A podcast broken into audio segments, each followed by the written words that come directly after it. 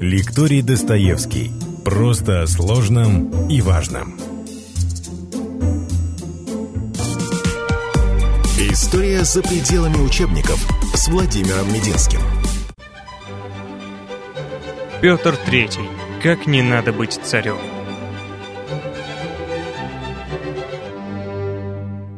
В прошлый раз мы говорили о внутренней политике Петра Третьего. Э, очень разумной, очень энергичной и очень просвещенной. Теперь, что касается внешней политики. Официальная историография и официальная точка зрения, начиная с екатерининских времен, историков, звучала примерно так. Петр III проводил антинародную, антинациональную внешнюю политику. Это была политика в интересах Галштинии и Пруссии. Она вызвала справедливое возмущение русского дворянства – которая и организовала заговор и этого антинародного, действующего в интересах Фридриха, а не родной страны. Монарха свергла, приведя к власти, как ни странно, гораздо более, так сказать, пророссийскую правительницу, его супругу Екатерину. Что же такого антинародного сделал Петр III за полгода своего правления? Выделим три направления внешней политики Петра III. Начнем с э, самого малоизвестного, и такого самого второстепенного. Петр III устроил целую интригу, чтобы Турция напала на Австрию. Какие при этом решали задачи? Косвенно оказывалась помощь а, его любимцу Фридриху, который с Австрией в этот момент воевал. Австрия до этого времени союзник, активный союзник России. Австрия начинала воевать на два фронта. Ну, второе, освобождалось поле на юге, если бы Турция увязла в войне с Австрией, Австрийская империя того времени громадное, очень сильное государство, населенное, мощное, богатое. Вот если бы это произошло, то э, у России были бы развязаны э, силы для движения потом на юг. Давайте теперь зададимся вопросом, что в этом плохого. То, что Петр, э, как-то сказать, иронично относился к своему союзнику Австрии и плевал на их интересы, Австрийцы всю жизнь плевали на интересы России и предавали ее при первом же удобном случае. Вспомните переход Суворова через Альпы. Вспомните наполеоновские войны. Да и до этого. То, что Петр подыгрывал Фридриху, ну, ему казалось, что Фридрих для него более выгодный союзник, чем Австрия, поскольку Фридрих слабый, он очень ослаблен войной, он ослаблен системными поражениями в Семилетней войне и он будет по гроб жизни признателен России за любую помощь, в то время как Австрия будет воспринимать это как должное. Кстати, история многократно нам показывала, что так и есть. Вспомним Николая I, который так надеялся, так верил, что в Крымскую войну Австрия ему поможет. Вместо этого Австрия почти объявила войну России на стороне торгшихся в наш Крым Англии, Франции, Сардинии и Турции, из-за чего Россия была вынуждена держать на границах с Австрией огромную армию, больше, чем Севастополь просто в ожидании ежеминутного возможного австрийского вторжения. Что касается э, связать руки Турции на юге, отличная идея. Все последующее движение на юг, все последующие успешные русско-турецкие войны, которые вела супруга Екатерина вместе с Потемкиным, Ушаковым, Суворовым, Румянцевым, все это прошло бы еще лучше, как по маслу, если бы в этот момент Турция полностью завязла бы в Европе войной с Австрией. Так что в этой интриге было очень серьезное рациональное зерно. Второе направление, которое было Петру поставлено в вину. Кстати сказать, сразу забегая вперед, как только Екатерина зашла на престол, вся эта сложная интрига там, с многочисленными взятками, подкупами, э, волной дезинформации, шпионской сетью и прочее, была тут же прекращена, и Екатерина заверила, что нет, нет, нет, Австрия наш союзник навсегда. Все деньги, которые предназначались турецким визирям, отозв... чиновникам отозвать, вот никому ничего не даем, с Турцией мы будем воевать сами, а с Австрией будем поддерживать хорошие отношения. Вторая э, интрига Петра. Значит, Петр заявил публично о том, что планируется война с Данией за возвращение отнятых Данией так называемых шлезвиг-гольштейнских земель, включая родовой замок его предков э, по отцовской линии, замок Готтор, который был захвачен когда-то Данией. Петр, не стесняясь, в близком кругу до восшествия на престол рассуждал о том, что вообще-то он сам сядет на датский престол. То есть не просто отберет у Дании все, что она завоевала в его родной Гольштине, но и саму Данию захватит и станет королем. Внимание, вопрос. Что там плохого? Ну, во-первых, конечно, нашему самолюбию национальному должно льстить, что вопрос, что там происходит в районе Дании Северной Германии, это была просто самая естественная зона жизненных интересов России. Никого даже и мысли не возникало, с чего бы это Петр решает наказать Данию и присоединить ее. Что значит сесть на датский престол? Монархическая уния. Ну, стала бы Дания частью России. Что там плохого? Вот третья тема, она поинтереснее. Третья тема связана с э, резким выходом Петра III из Семилетней войны. Я напомню, что мы системно разбили Пруссию, мы заняли территорию Восточной Пруссии и намного больше, включая территорию части нынешней Польши, мы заняли Берлин. Война продолжалась, но Россия находилась в такой позиции, когда она могла диктовать Фридриху любые условия. Ну, просто любые. Однако Петр III производит резкий поворот, выводит Россию из войны, по сути, сепаратно. Э, Австрия продолжает воевать. Всем показывает, что Фридрих его кумир. Подписывается Петербургский мирный договор 1762 года, по которому де-факто все земли, занятые русской армией, возвращаются обратно в Пруссию. Вот это, конечно, было никому не понятно. Почему? Почему мы ушли? С одной стороны, при внимательном прочтении текста Петербургского мирного договора мы видим, что там не все пункты однозначно унизительны для России. Ну, например, там говорилось о том, что Пруссия обязывается никогда не заключать новых союзов против России. Обязывается уничтожить все старые союзы, которые были против России. То есть должна была стать нашим ближайшим союзником на обозримое время. Россия обязывалась вывести войска из Пруссии и из других захваченных в ходе войны земель. Однако в любой момент имела право этот вывод остановить, если ситуация менялась. На вывод войск, правда, к сожалению, удавалось только два месяца. То есть, вообще-то, напоминает, честно говоря, вывод советских войск из Германии после известных горбачевских решений, куда торопились. До момента вывода войска на территории Пруссии оставались на полном хозяйственном и финансовом обеспечении прусских властей. Идея Петра заключалась в том, что если Пруссия будет уничтожена, то слишком усилится Австрия. В этом был какой-то здравый смысл.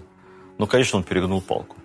Конечно, конечно, вот так поступать было нельзя. Тут, в отличие от первых двух пунктов и османского, и датского направления его внешней политики, наверное, его личные симпатии Фридриху, его такой про немецкий образ мысли и служили ему дурную службу. Но когда Петра свергнут и потом, наверное, все-таки убьют, Екатерина II, обвинив его в пропрусской политике, в предательстве национальных интересов, и тра-та-та-та-та, все равно вывод войск не остановит военные действия с Фридрихом не возобновит, а война семилетняя продолжалась и дальше, и Австрия, и Англия продолжали боевые действия против Пруссии. Екатерина ничего не изменит из тех договоренностей, которые заключил Петр III с Фридрихом. О чем это говорит? Говорит только о двух вещах. Или о том, что эти договоренности не были такими уж бессмысленными, просто обставлены были плохо, палку перегнул. Все слишком быстро – не отторговал того, что должен был отторговать. Надо было оставить себе там часть территории, самые выгодные точки там, и так далее. Или же здесь сработала свою роль английская игра. Потому что одним из главных интересантов замерения вот такого вот России с Пруссией на столь невыгодных для России условиях и раньше выступала, и продолжит выступать Англия. Таким образом, Екатерина очень сильно подыграла Британии. Так что здесь тоже все не столь однозначно. В конце концов, внешнеполитическая деятельность Петра III, если и была в ряде моментов ошибочной, как, например, на прусском направлении, то в целом тоже это касается и датской идеи, идеи присоединения, по сути, Дании к России со всеми ее владениями, и э, вообще, там, германского вектора, и османской линии. Это была весьма неглупая, агрессивная и очень имперская точка зрения. Очень имперская линия поведения. Поэтому и здесь считать Петра Третьего каким уж недоумком, мне кажется, э, не очень честно. Его э, жизнь и его правление, короткое полгода, его смерть – это такое пособие для властителей. Как не надо себя вести, что не надо делать, каких бы прекрасных планов, идей, каких бы великолепных замыслов ты не был преисполнен. Как нельзя быть царем? Это про Петра Третьего. Мы как-то очень мало говорили о нем как о человеке, о его внешности, о его здоровье, о том, что он из себя представлял. Я буквально два момента дополню для понимания. Это очень важно, чтобы для понимания, как он потом правил эти полгода и как он относился к своим э, соратникам, коллегам, приближенным, тех, кто, собственно, и определил его судьбу. Вообще, жизнь Петра Третьего – это образец неправильного воспитания, вот, его детство и юность. Э, когда он был маленький, мы об этом говорили чуть раньше, его всячески унижали, наказывали, пароли ставили на горох и не любили, любви не было совсем у него. А когда он стал подростком, и когда, казалось бы, наоборот, надо не ласкать, не целовать, а приучать к дисциплине, к труду, к порядку. Когда он стал подростком, его тут провозгласили наследником империи. Все стали перед ним раболепствовать. Чем окончательно человека испортили в конец, даже при всех его неплохих задатках, возможно. По мере того, как он рос, ему ничего толком не доверяли. Вот. И поскольку ему не доверяли, он так пребывал в таком детско-инфантильном состоянии. Шлихетским корпусом можно было покомандовать, ну, собственными галштинцами. Ну, вот, собственно, и все. К политике не подпускали. Точку зрения его по отношению с Пруссией, с Европой, с Семилетней войной, над ней смеялись, ее игнорировали. Поэтому, конечно, был колоссальный комплекс нереализованных таких амбиций, нереализованных планов и задач. Что-то он попытался за эти полгода сделать, как я уже говорил, все, что было им предпринято на бумаге, те решения, которые он провел в жизнь, те указы, они говорят, в общем, о большом потенциале государственного деятеля.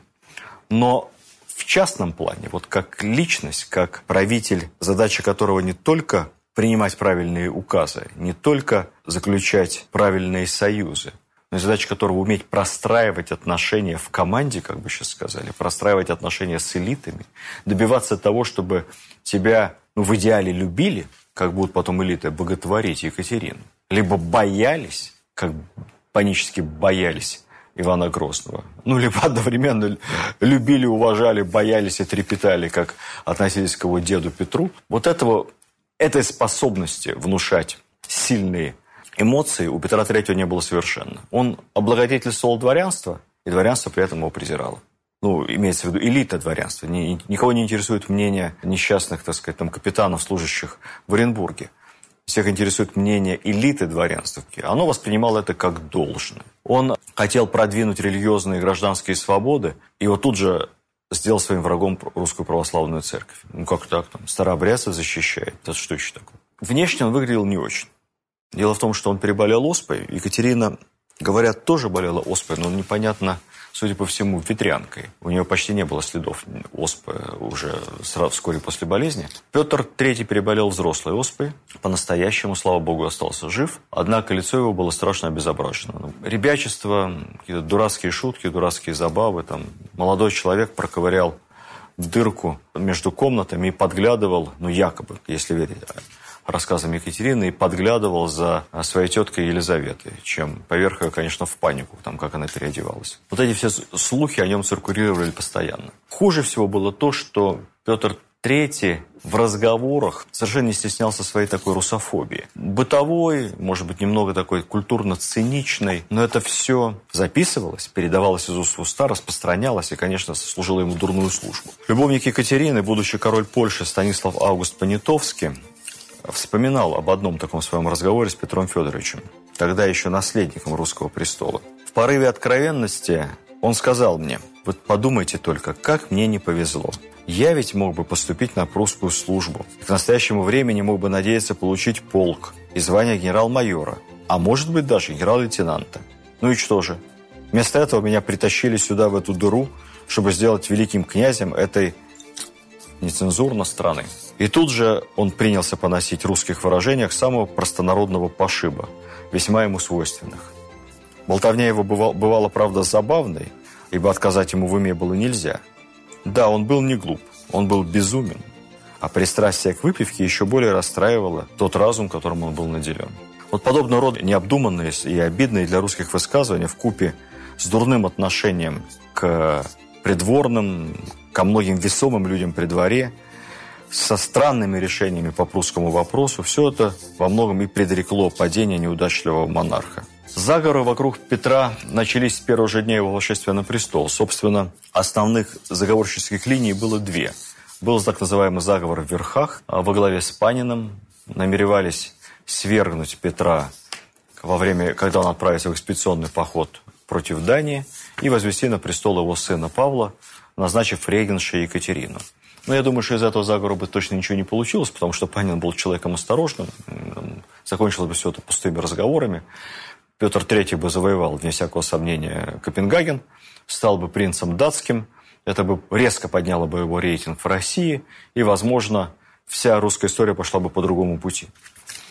Что же касается второй линии заговорщиков, вот тут все было по-настоящему, потому что Екатерину окружала группа молодых гвардейцев во главе с ее главным фаворитом первой половины жизни, можно так сказать, Григорием Орловым, красавцем, смельчаком, рубахой, буйным, таким ярким, очень популярным в гвардейской среде молодым офицером. Ну, тем более, что Орловых было несколько, э, там, братья, это такие были кумиры гвардейской молодежи. И, э, кстати, сразу скажу по поводу развратности Екатерины, вот там мерзко на эту тему так бесконечно слушать.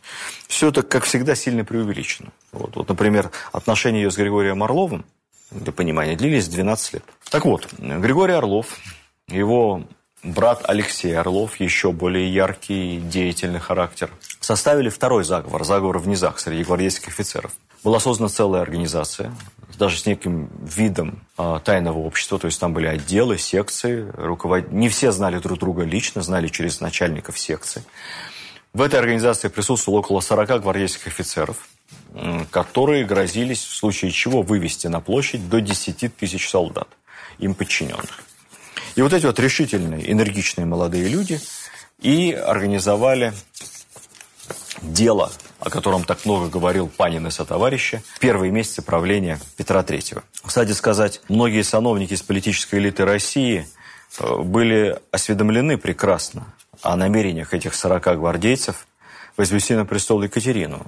О заговоре, о существовании этой тайной организации знал начальник полиции Петербурга, генерал-прокурор, знал украинский гетман, воспитатель сына Екатерины и Петра Павла Панин, прекрасно тоже, естественно, знал. И никто из них не предупредил Петра III об опасности.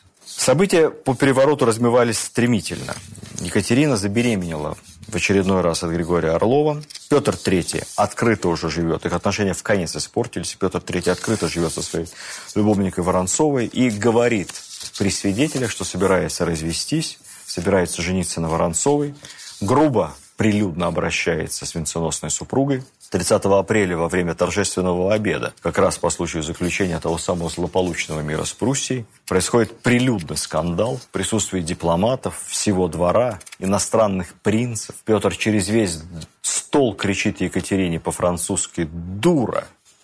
Екатерина плачет, и вот эта вот дура, как считается, становится последней каплей. Об этом узнает весь Петербург, и все понимают, что после такого грандиозного публичного оскорбления место Екатерины может быть, скорее всего, только в монастыре. На июнь через месяц запланирован датский поход. Однако, к беде для себя, император откладывает выступление войск из Петербурга, из э, западных провинций, потому что хочет сначала отпраздновать свои именины. Ну, дурацкий план совершенно. Сначала надо дело, а потом празднество. Вот. Но вместо этого Петр III со своей свитой выезжает. Кстати, они живут отдельно с Екатериной, так чтобы вы понимали, Екатерина живет в Петергофе, раздельно Петр III живет все последние годы в Ораниенбауме. Петр III выезжает из Ораниенбаума как раз в Петергоф на торжественный обед по случаю своего теза-именитства. Предполагается, что Екатерина должна его там встречать. Однако Екатерина буквально исчезает из Петергофа накануне прибытия туда своего супруга вместе со свитой.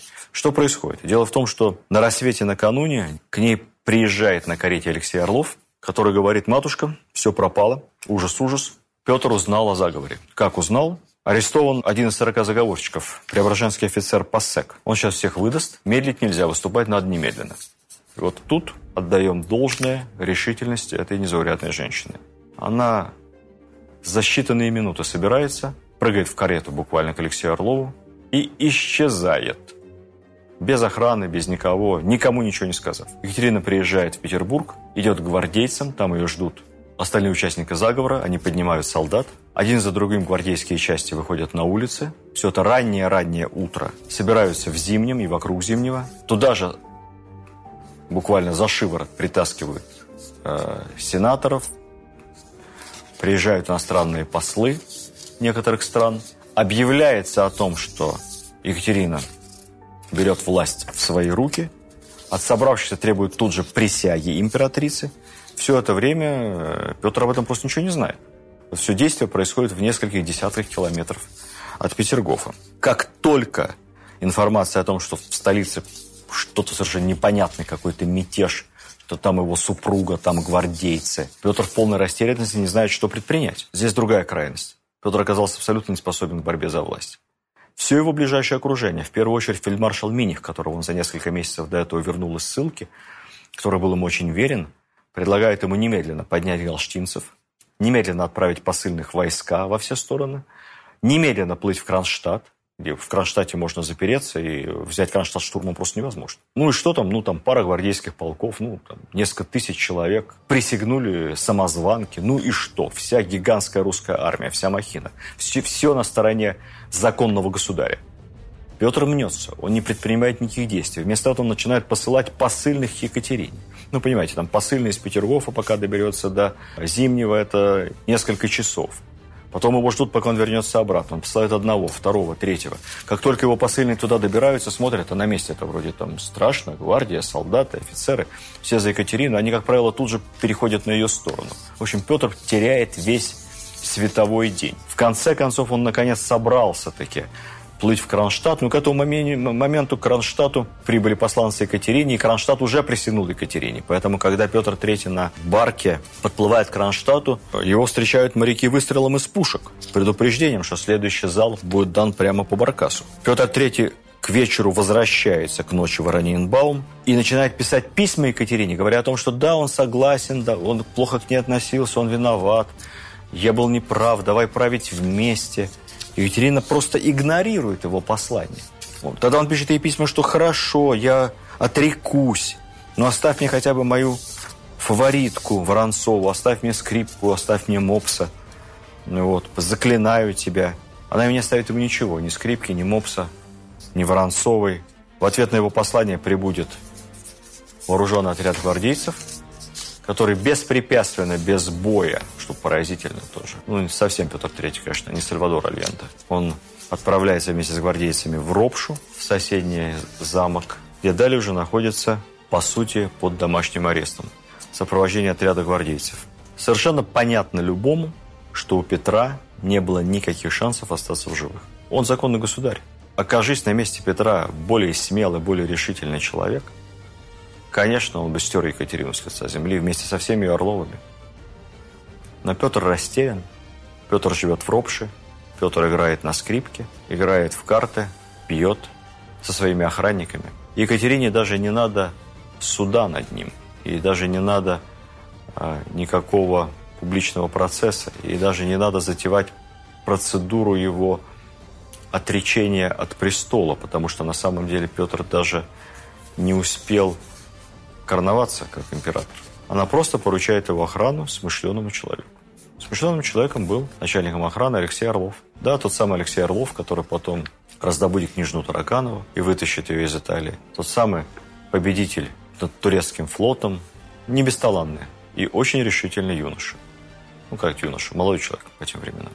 Буквально через неделю после переворота Екатерина получает от Алексея Орлова записку, писанную дрожащей рукой, явно пьяной. Текст этой записки был ясен. В какой-то потасовке, инициатором которой выступил якобы сам Петр III, его нечаянно убили. Как? Непонятно. Более позднее, как сейчас говорят, историко-лингвистическое исследование опровергает подлинность этой записки. Дело в том, что в подлиннике она до нас не дошла, якобы была сожжена Павлом I в первые же дни его царствования – у нас она есть только в копии. Но вот так, честно говоря, судя по стилю, похоже на правду. Как бы то ни было, с одной стороны, Петр III, конечно, не был суперздоровым человеком. Последующее вскрытие показало, что у него была и дисфункция сердца, и воспаление кишечника, и признаки апоплексии. Не очень понятно, как это определяется вскрытием, но все это есть в медицинском заключении. Известно, что он болел, последние три дня перед смертью. Известно, что он просил врача, чтобы к нему приехал. Его личный врач, голландец, три дня все сомневался, ехать ли ему к Петру, либо не ехать. Настоящая скорая помощь. Врач так боялся оказаться заточенным вместе с Петром Третьим в Ропше, что в конце концов выехал туда только тогда, когда государю якобы совсем стало плохо. В общем, вся эта история очень противоречива. Может быть, даже и отравили его, поэтому он вызвал врача, а потом ему стало лучше, и в итоге все-таки удушили. Почему удушили? Потому что когда Петра Третьего хоронили, у него лицо было, несмотря на вот такой слой, значит, пудры, лицо у него было потемневшим, шея была замотана шарфом белым. Это бывает такое лицо после удушения. Отсюда родилась сразу версия, что его задушили ружейным ремнем. Может быть, так оно и было. Сначала его тело привезли прямо в Александро-Невскую лавру, где скромно-скромно похоронили вместе с бывшей правительницей Анной Леопольдовной. Должны были бы в Петропавловском соборе императорской усыпальнице, но поскольку Петр официально не был коронован, то вот решили так по низкобюджетному варианту. Не около мавзолея и даже не у Кремлевской стены, а так, на Новодевичьем кладбище, как Хрущева.